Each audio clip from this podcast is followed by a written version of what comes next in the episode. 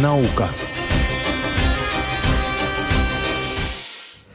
Мы продолжаем вашу любимую передачку про науку. Дорогие друзья, 18 часов и 25 минут на часах в нашей студии. Меня зовут Свизильбер, и мы сейчас, как я вам и обещал, поговорим про мини-коллайдеры. Дорогие друзья, э, мы продолжаем, наша программа продолжает сотрудничество с Ариэльским университетом, где работает много русскоязычных ученых, и они предоставляют нам очень интересных спикеров, поэтому вот прошу любить и жаловать. Э, Михаил Хорош, Аш, инженер Центра компактных ускорителей частиц Ариэльского университета. Михаил, здравствуйте, добрый вечер.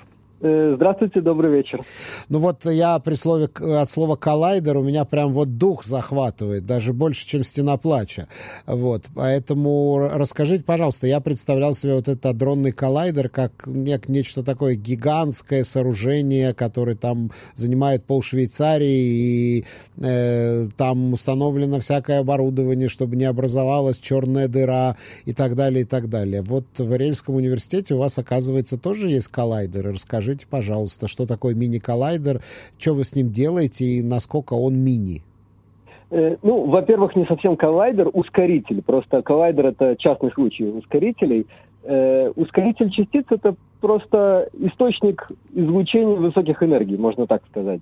Э, у нас целых три штуки здесь. Э, самый старый э, был сюда привезен в 2000 году из э, э, института Вайцмана, э, и он до сих пор работает, э, между прочим. Э, построен вообще в 60-х годах. Mm-hmm.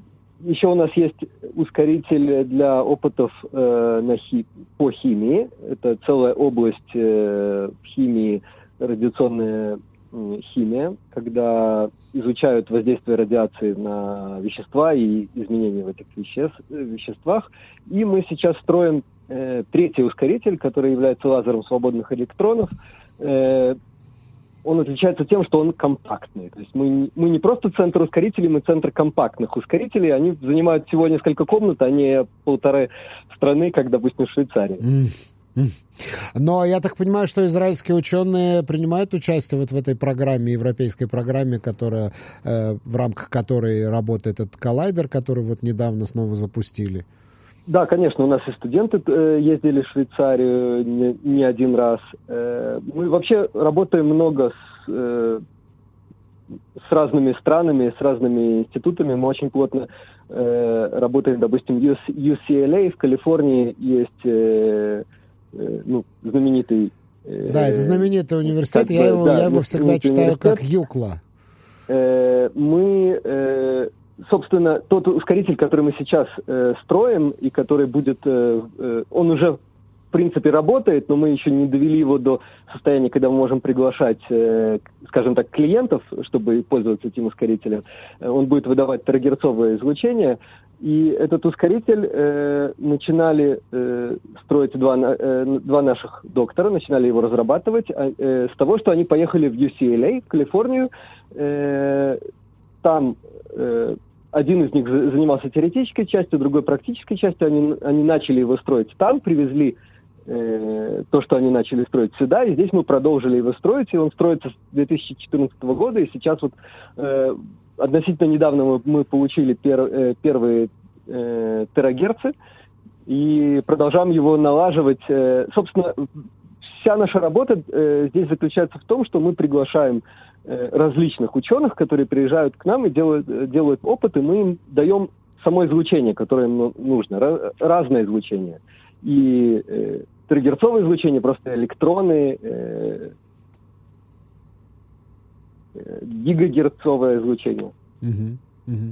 А э, что, какие задачи, в общем-то, вы решаете при помощи этого коллайдера? Ну вот э, адронный коллайдер Швейцарии, они вот мионы там исследуют, от, открывают новые ну, частицы. Сейчас. А какие задачи можно выполнять на мини, вот этом мини-ускорителе частиц? Я, я, я, я немножко должен просто заметить, что коллайдер — это частный случай ускорителя, который сталкивает частицы. То есть это, по сути дела, два ускорителя, которые стреляют друг в друга. Mm-hmm. Э, у нас линейные ускорители, которые, э, ну, они ничего не сталкивают. Mm-hmm. Они выдают излучение, которое потом используется для различных целей. Я, про, я могу привести пример, зачем, для чего ускорители используются э, не в науке, а просто в повседневной жизни. Они везде вокруг нас. Раньше, кстати, ускоритель был в каждом доме. Да, да значит, э, должен заметить, что раньше ускорители были просто в каждом доме, буквально. Потому что старые телевизоры и э, экраны компьютеров, вот такие большие, толстые, это были фактически ускорители частиц. Они ускоряли электроны, электроны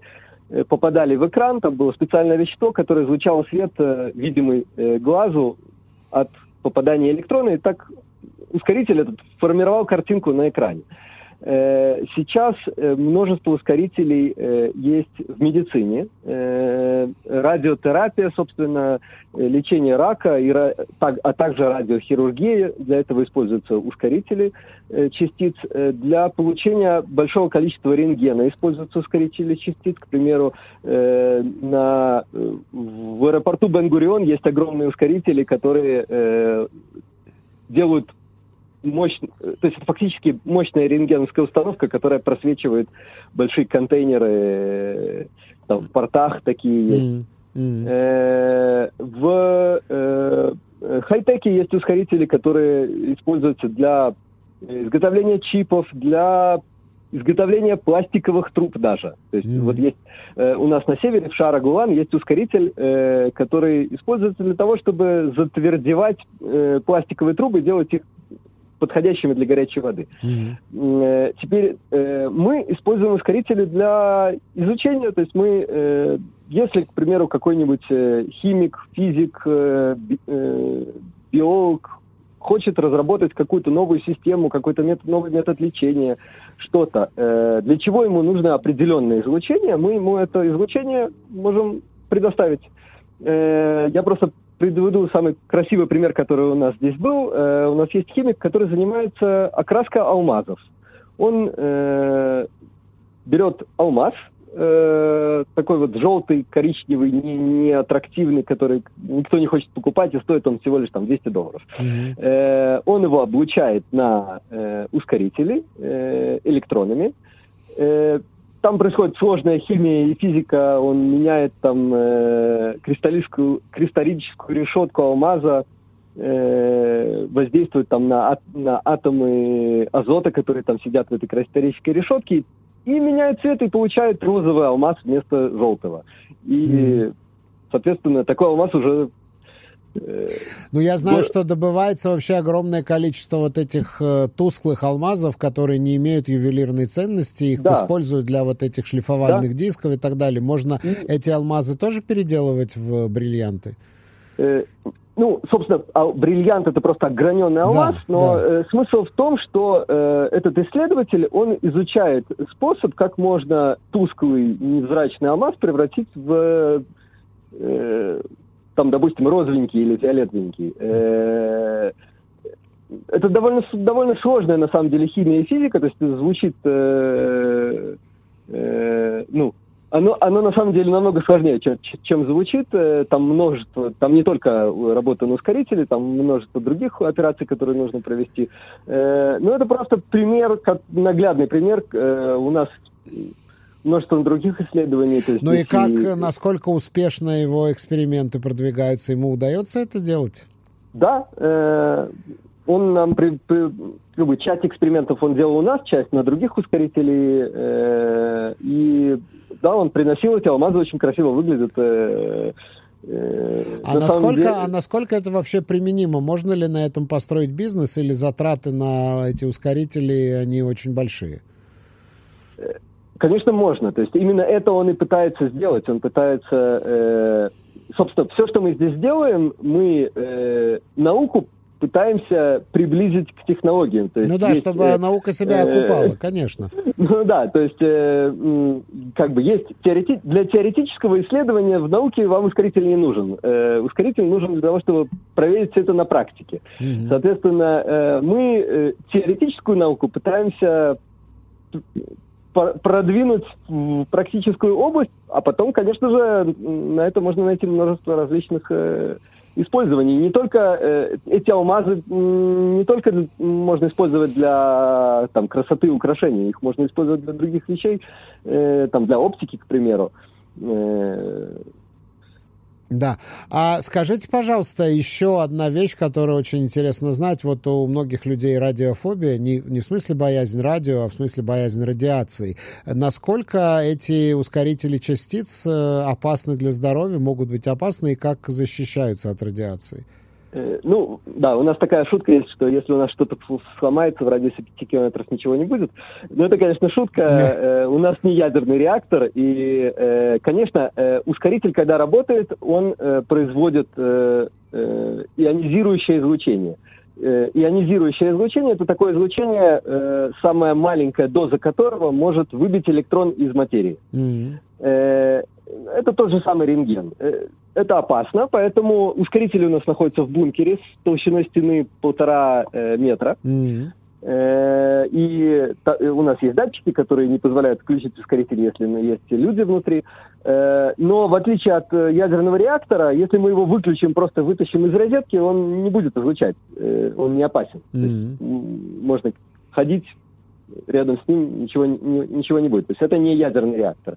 Э, теперь э, Э, ну, как бы, конечно, излучение бывает очень сильно разное, далеко не, не каждое излучение опасно, и опасно прежде всего ионизирующее излучение, либо любое другое, но с большой мощностью. То есть, э, если там э, какой-нибудь мощный радар, который должен за, за сотни километров обнаруживать самолеты, если рядом с ним э, встать, то можно, конечно, поджариться. Но, допустим, телефон э, работающий от батарейки, он опасности не представляет, mm. поскольку просто э, мощности не хватит. Ну, есть люди, которые утверждают, что электромагнитное излучение все-таки наносит какой-то ущерб здоровью, хотя наука, научно это не подтверждается, наука не нашла пока таких доказательств. Ну, Но, тем не менее, используют даже такие специальные щитки для мобильного телефона, чтобы защитить свой, э, значит, э, мозг от ну, да. радиации. Что Раньше кактусы роде. рядом ставили да. рядом с монитором. А, да?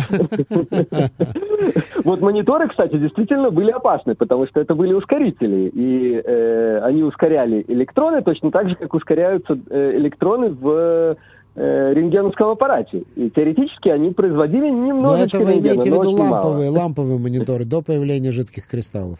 Да, конечно. Вот старые-старые такие мониторы толстые. Да, да, да, как телевизоры такие толстые. Да, да, да, да. Были такие мониторы, и они, они действительно излучали. Да, ну говорили, да. что вредно там сидеть, даже перед телевизором было вредно сидеть. Телевизор тоже там что-то такое, видимо, излучал.